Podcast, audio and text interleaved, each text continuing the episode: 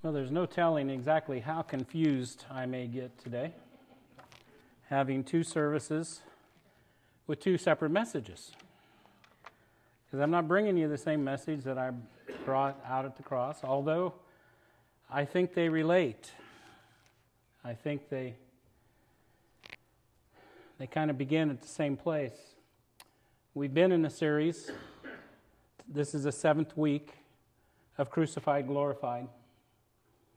And we've been traveling through the book of Mark, looking at Mark's expression, his thoughts on the gospel of Jesus Christ. And we're going to end it today. I, I, I, trust me. There's so much in the book of Mark. We will be back in Mark, possibly even next week. But this is where it ends, this series in Mark 16. And yes, I did talk about this up at the cross because it is so profound. If you'll turn in your Bibles or you'll see it on the screen, Mark 16, verse 1. This one may be interesting enough that by the time I finish in verse 8, you may be opening your Bibles and looking to see if I'm telling you the truth. 16, verse 1 says, When the Sabbath was over, Mary Magdalene, Mary the mother of James, and Salome brought spices so that they might go to anoint Jesus' body. This is something very customary for the Jewish people. This would have normally been done the day he was taken off the cross, but it was the Sabbath day. So here they are heading out early on Sunday morning, very early on the first day of the week, just after sunrise. They were on their way to the tomb,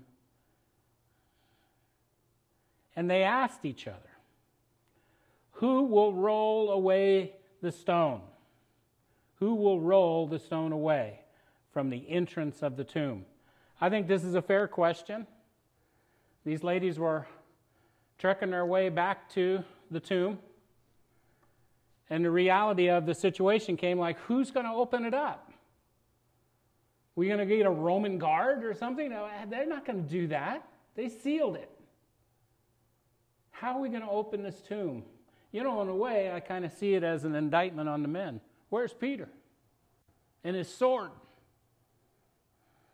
I got you, Jesus. And yet he was one of the biggest disappointments for Jesus. But Jesus wasn't really disappointed. He knew that Peter was going to deny him. What about Nathaniel? What about, you know, what about John, the one Jesus loved the most? Where were they at? Why couldn't they have come and helped these ladies open the tomb? Just an interesting, it's just a thought of my own. Where were they? They were hiding. They were hiding. Verse 4 says, But they looked up, they saw the stone, which was very large, had been rolled away. As they entered the tomb, they saw a young man dressed in a white robe sitting on the right side. And they were alarmed. Verse 6, he says, don't freak out. He that you're looking for, you're looking for Jesus the Nazarene who was crucified. He is risen. He's not here. See the place where they laid him? I love verse 7. But go tell the disciples and Janice and Tim how about my name? And George. I'm one of the biggest disappointers of Jesus. And it's so awesome to see here, even the angel of the Lord says, Hey, go tell the one that was so disappointing to Jesus that I love him. Go tell him too that Jesus is risen. It's so important that we see that. We are so unworthy of the cross, every one of us. And I'm sitting in front of a lot of good people, probably better than me. I sit in front of all these precious people that I know God loves so much, but He died on that cross for you, and that's your name there too. He is going ahead of you into Galilee. There you will see Him just as He told you. Guys, don't you remember what He told you? He told you he was going to be crucified. He told you he was going to die. He told you in three days he was going to rise again and he would meet you in Galilee. So the angel was reminding them. Verse 8. And this is the last verse of Mark's writing. This is the last verse. Trembling and bewildered, the women went out and fled from the tomb. They said nothing to anyone because they were afraid. And it ends. You might say, well, Pastor, my Bible doesn't end there. The title of today's message is It Can't End This Way. It can't end this way. I like to use a movie reference here. Anybody here? How many, how many of you seen the movie Rudy? Yeah, more of you. Those of you haven't, I'm going to pray for you. And maybe I should just put it on. It's a fabulous movie, a movie of triumph over defeat. It's a movie that helped me as a, you know, I'm not a parenting expert, but at some point in your life, you see your children growing, and at certain things, it's appropriate to show them and have that conversation. And this one, I, it came out when my youngest son was just beginning to play football. And I couldn't wait to show him the movie Rudy because my son kind of had a situation with the gene pool. he wasn't very big, he was a little short guy like me, but he wanted to play football. And I said, Son, you need to see this movie, Rudy. And we watched it together. And he was so impressed. You know, Rudy tried and he tried and he, and he failed and they, they wouldn't let him on the team. They wouldn't let him on the team. It's, it's kind of a long movie, kind of boring in a way. You know, but if you wait to the end, if you wait to the end, if you're a sensitive guy and you don't want anybody to see just how sensitive you really are, um, you have a soul and it's okay. It'll make you cry. The last five minutes will make you cry when they finally let Rudy come in and they play that, that game, you know, that last, last game, last play of the game, they let him in. And, and they've already won. They've already won. It doesn't matter. They just let Rudy in because everybody is chanting, Rudy, Rudy. They finally let Rudy run onto the field and he tackles the guy with the ball. And the movie's over and they carry him out on his shoulders. What a fabulous ending. So, with that being said, I kind of see why these scribes and theologians were thinking Mark just can't end this way.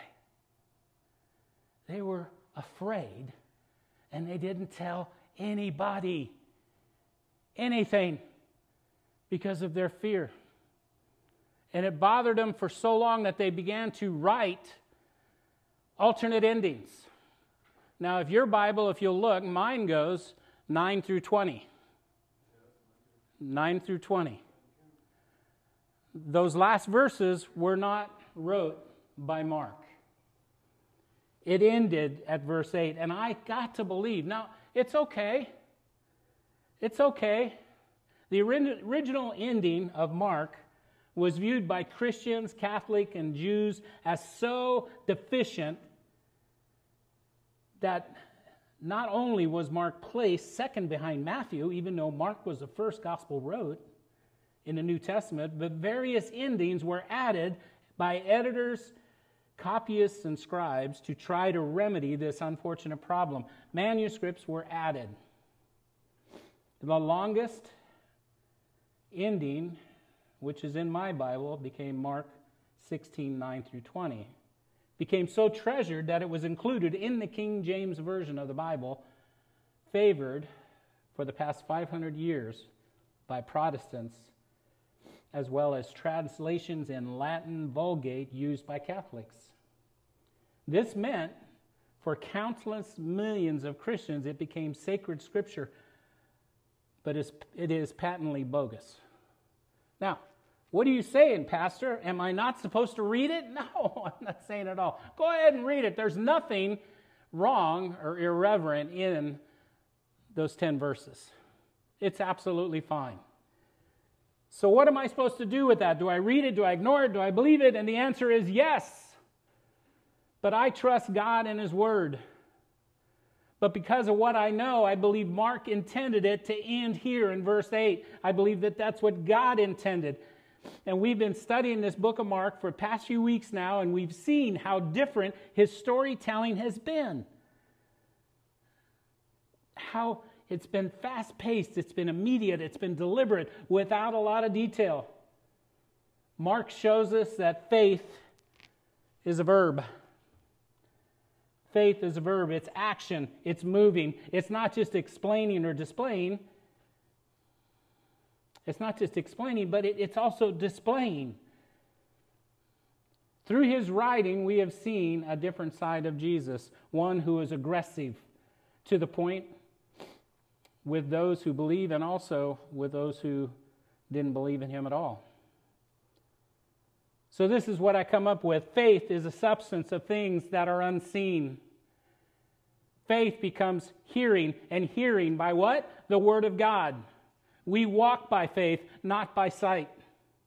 Sometimes we must apply faith to the Word when we're reading it and ask God to help us to understand this Word. Now, these ladies, these three ladies that were going to anoint Jesus' body, they were on a mission. They had a reason to go do what they were about to do. They wanted to anoint the body for burial because they couldn't do it on the Sabbath.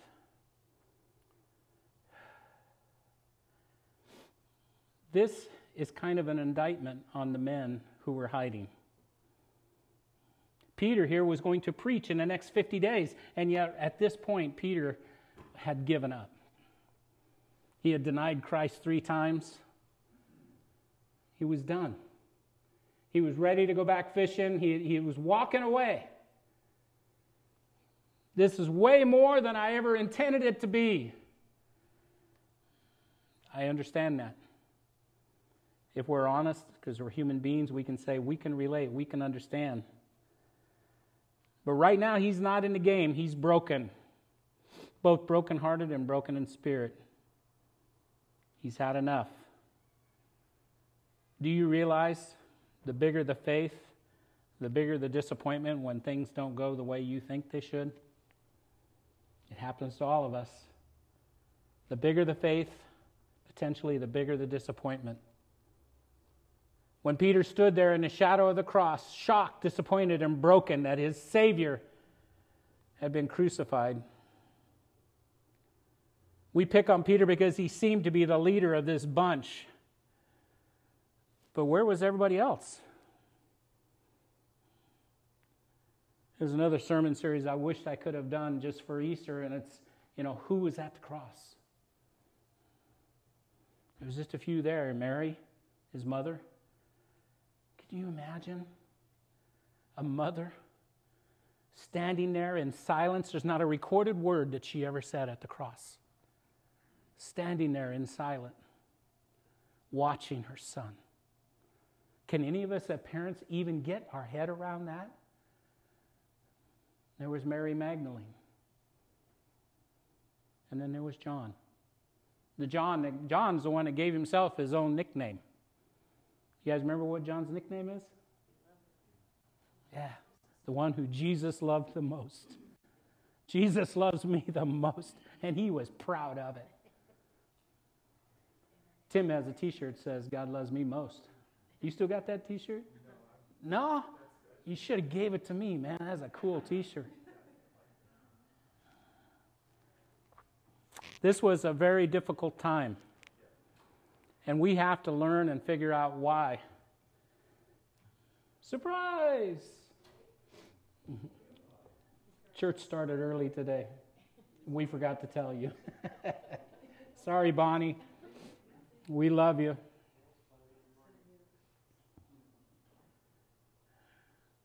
So here these ladies are, the men hiding, realizing that they were, how are they going to do this? We can't. Isn't it just like us when we're walking our Christian life and we come into problems, whether they be medical, whether they be marital, relational? We come into serious issues a loved one incarcerated, a loved one sick in the hospital, a loved one dies. And we're walking this Christian faith and we're trying to figure out how we do it. This is exactly where these ladies were. They were saying, How are we going to roll that stone away? We're trying, we're, we're hoping, we're hoping here. We're trying to do something that we can't do. And isn't that where we are when we're faced with life's difficulties, life's tragedies, we're walking in our Christian life and we're saying, God, how, how are we going to do this? How, how, how, how, how am I going to accomplish this? How can I hold this marriage together when he's already made his mind up to go? How am I going to carry on with two kids after he's gone? I mean, we have these questions how? And this is where these ladies were. I'm trying to put you right there where they were at so you understand what a miracle this is. They're walking to the tomb. They realize they can't do this. Let me read you another account of the very same moment. It's in Matthew. Matthew 28, verses 2 and 3. This is wow, these ladies were walking to the tomb. There was a violent earthquake, and an angel of the Lord came down from heaven and going to the tomb, rolled back the stone and sat on it. His appearance was like lightning, and his clothes were as white as snow. Can't you see it?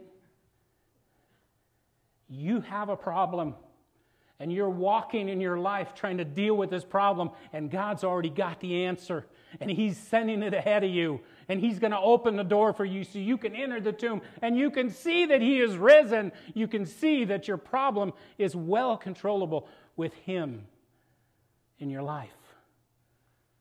I'm not saying, man, there's not going to be any pain. Life hurts. It hurts relationship. It hurts. It hurts bad. But with Jesus Christ in our life, knowing that He's going to go ahead of us, He's going to give us the answer, He's going to open it up. While they were discussing how they were going to do it, the angel came. Your angel is on the way. While you are worrying, your angel's on the way. Just because you can't see it doesn't mean it's not on the way. Doesn't mean that it's not happening. What did we say earlier? We walk by faith. Amen? Amen? We walk by faith, not by sight. This is where we run into the problems is we can see the problem in front of us. We can see the situation so clearly, even more clearly than maybe somebody else. We can see it. The devastation, the hurt. But we don't walk by that. We walk by what we know, by what's in our heart, by the fact that Jesus Christ was raised from a cross for me. For me. Let's go back to Mark 16, verse 7. He says, But go tell his disciples and Peter. I love that. He is going ahead of you to Galilee. There you will see him just as he told you. Just as he told you. Man.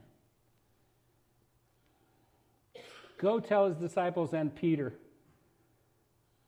I used to think the resurrection was God's explanation point. It's finished. But I don't see it that way at all anymore. No, I don't see it that way. I see the resurrection. I'm going to have to explain this because you're not going to understand. I see it as three dots. Dot, dot, dot. It's not finished yet. It's not over. Your story, Damon, is not finished writing. It's in the process. The gospel is being wrote through your life. It's not over. And we need to see that. We need to understand. I see it as dot, dot, dot. Three days, three dots. It's not an ending, it's a beginning. It's a beginning. And this is what Mark was saying when he ended it there. He ended it there with fear and trembling. Fear and trembling. And he stopped. He stopped writing right there. Fear and trembling. Fear always comes before faith.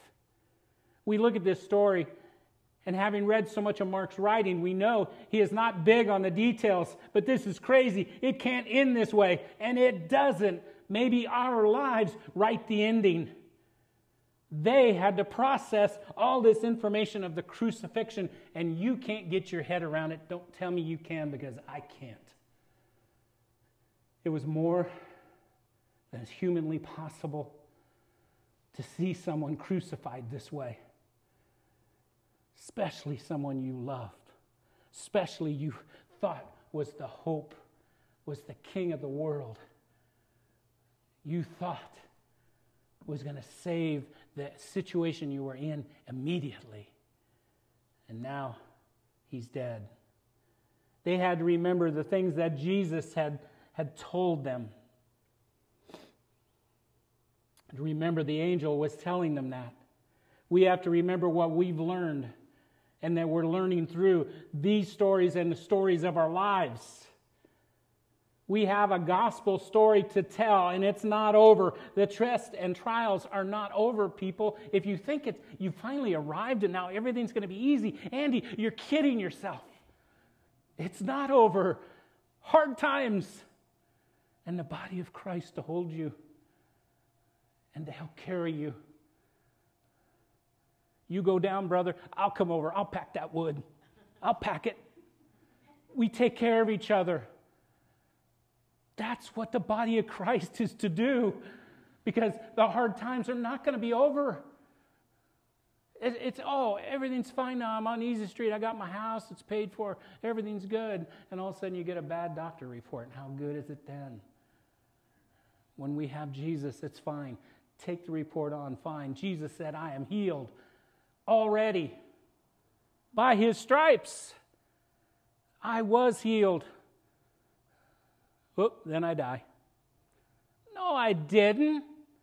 Just because I'm not here in front of you doesn't mean I'm dead. I'm living with the Father in heaven, dancing on streets of gold, only you only wishing you was, could be there with me. And you will. You will. It's a celebration of life. He conquered death, hell, and the grave. We don't have to experience it. We don't have to go there. Oh, we're going to die unless Jesus comes and takes us, raptures the church. I'm ready. Father, you can come today. Are y'all ready? I'm ready. Come today. To see the way the world's gone, I wish you'd come today. But if he doesn't, our gospel story is still being wrote. And guess whose job it is to tell your story? It's you. To your kids, to your grandkids, to the neighbor's kids. You got to start telling your story of what God is doing, what He's already done. Because life is full of misery, it's full of trouble. But what can separate you from the love of God? Nothing except you. Mark 5:21 when Jesus was had crossed over the boat to the other side there was a large crowd gathered. And there was one of the synagogue leaders named Jairus. Remember him? He had a daughter who was sick. I'm just going to paraphrase this not up there. He had a daughter who was sick.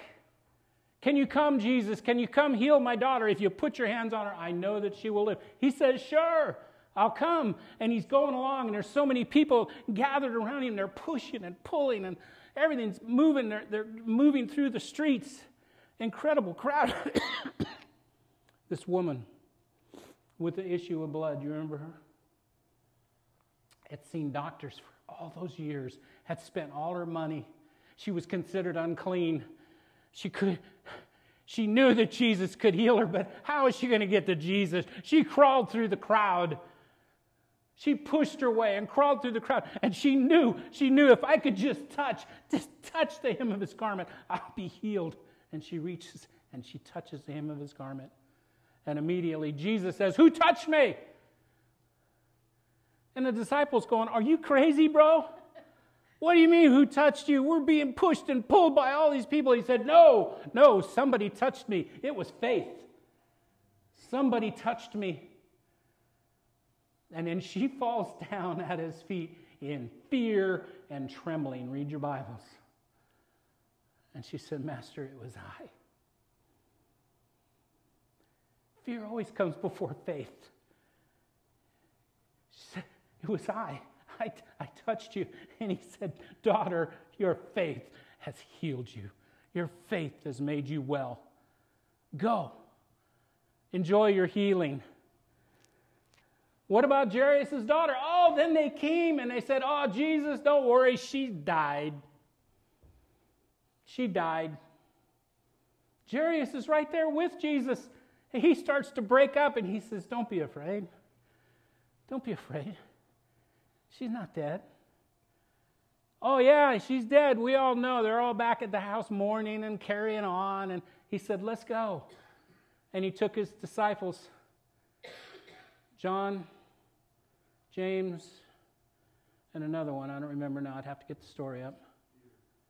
Was it Peter? He took those three. Yeah, it was. He took those three along with, and he got there in front of the house and they all started saying, Oh, she's dead, she's dead. And they're carrying on and crying and going crazy. And he just looks at him and goes, She's not dead, she's only asleep. They laughed at him and they began to mock him. So, what did he do? He chased them all out. Mom, Dad, you three, come on with me. And he chased them out of the house and he walked in and he walked up to the little girl. He said, Come here, sweetheart, get up. Get up. And she did. She got up. Faith came after the fear. We have to recognize it. We have to see and realize, you know, just because you have fear doesn't mean God's not going to show up on your behalf. In fact, He's going to show up in your behalf because of your fear. He's gonna show up. But see, we got it all turned around. We think, well, if we don't, if we if we're afraid, then God's not gonna help me because I'm afraid. Oh, shut up. He is ready to come walk beside you and love you because he knows we're just human beings. He knows we can't handle it. And he'll walk beside you. It's so incredible what he has done. Mark 4 38 through 40, Jesus was in the stern. I don't think I put that on the screen either. He was in the boat, sleeping down in the bottom. And it was a great storm. You realize these yahoos that he was with, most of them were fishermen. Most of them had endured incredible storms. Man, I got another whole hour to go. You guys need to relax. I see you looking at me going, I'm looking at the clock going, I got all kinds of time.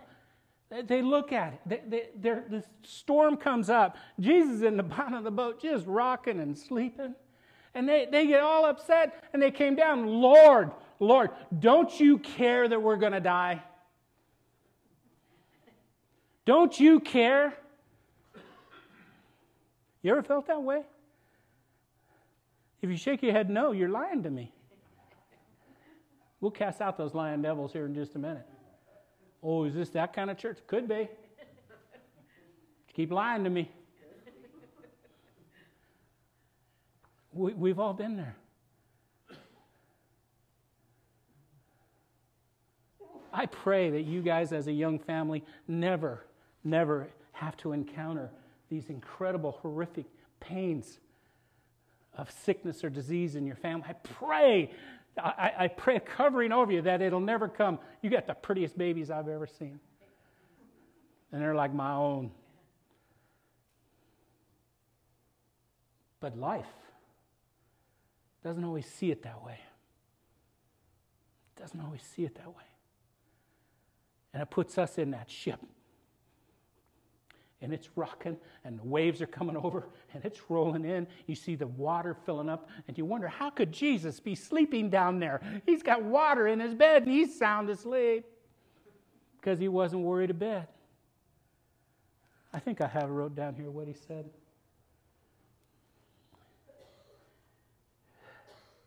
Teacher don't you care that we're going down? When you call that fear so you think Jesus is going to show up at that kind of fear? Yeah.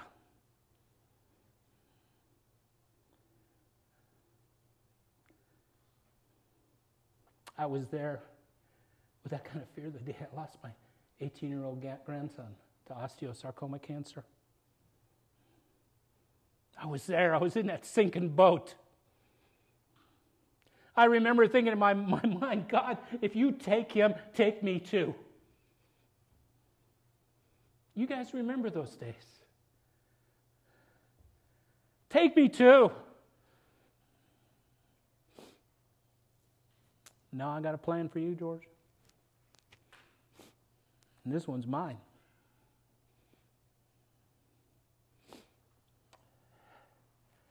Man, it's coming, and we got to be ready. We have to have this inside of us. He got up. He rebuked the wind, he rebuked the waves. Quiet, be still. The wind died down, and it was completely calm. And he said to his disciples, Why are you afraid? Do you still have no faith? Do you still have no faith?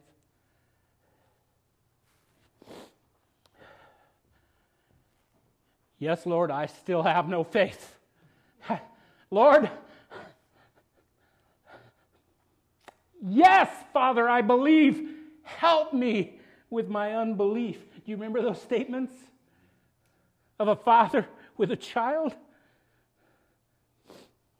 Don't you think for a minute, because of your unbelief, that this Father in heaven's going to leave you because he ain't.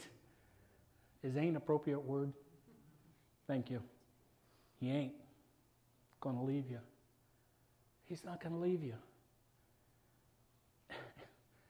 it doesn't mean there isn't pain. That's what life is. It's a wonderful, it's a glorious pain. A wonderful, glorious. I wouldn't trade it for anything in the world but it comes with a lot of pain. And Jesus knew that when he was hanging on the cross. Joseph knew it. He knew it. And he died for you and for me so that we can make it through that pain. So we have the confidence no matter how my gospel ends, it ends with him. Right there. You want to take me, Lord? Take me. I'm ready. You want me to stay? You got more work for me to do? All right, Lord, I'm ready. Let's go do it, Jim. Let's go back to the prison. Let's get some more of those guys saved. Because he died on the cross for them. That's why you go. Isn't that right, Rod? That's why we go. He died for them. Yes. And when he asked, you go.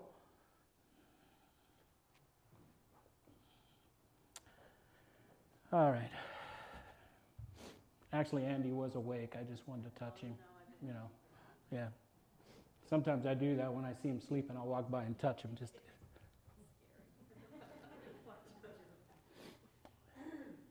Fear always shows up before faith. Satan is going to do all he can to derail your faith. Because Satan will tell you that if I can derail your faith and get you locked up in fear, that Jesus won't come. That's what he'll tell you. I'm telling you, that's a lie from the pit of hell. You ain't going to have that kind of faith. We got to hang on to Jesus. We got to hang on to his coattails, man. We got to hang on.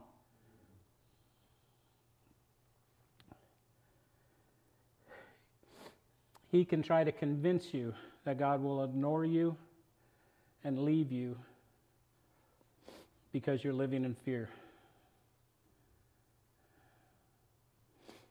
And maybe it's a broken heart that caused you to fear in the first place. And He won't leave you. He won't ever leave you just because of fear. Because He knows you. He knows what scares me. He does. And I get scared quite often. That's why I carry a big gun. No, I'm kidding.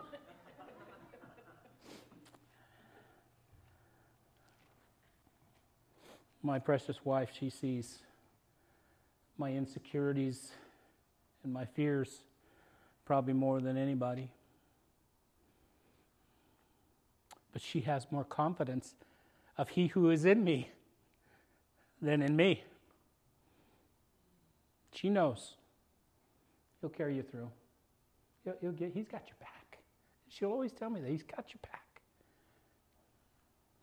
You can fear if you want to. I love you. She has things that scare her too, trust me.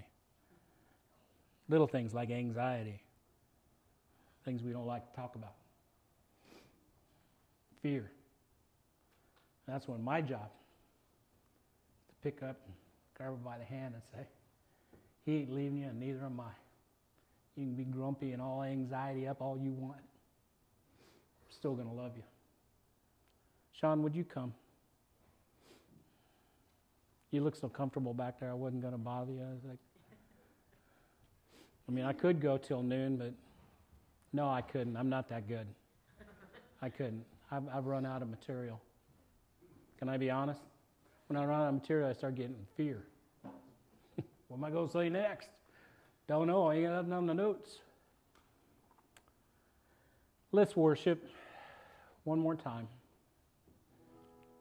And I will stay here and invite you to come and ask me for prayer. If there's anything going on in your life, I know most of you, and I know that you're born again Christians, believers in the Son of God. But maybe you got something that's just really bugging you, creating some of that fear. During this time, let's use that time. It's not, yeah, we want to sing and get ready to leave, but let's use the time. Come and allow me to pray for you, okay? Let's all stand together.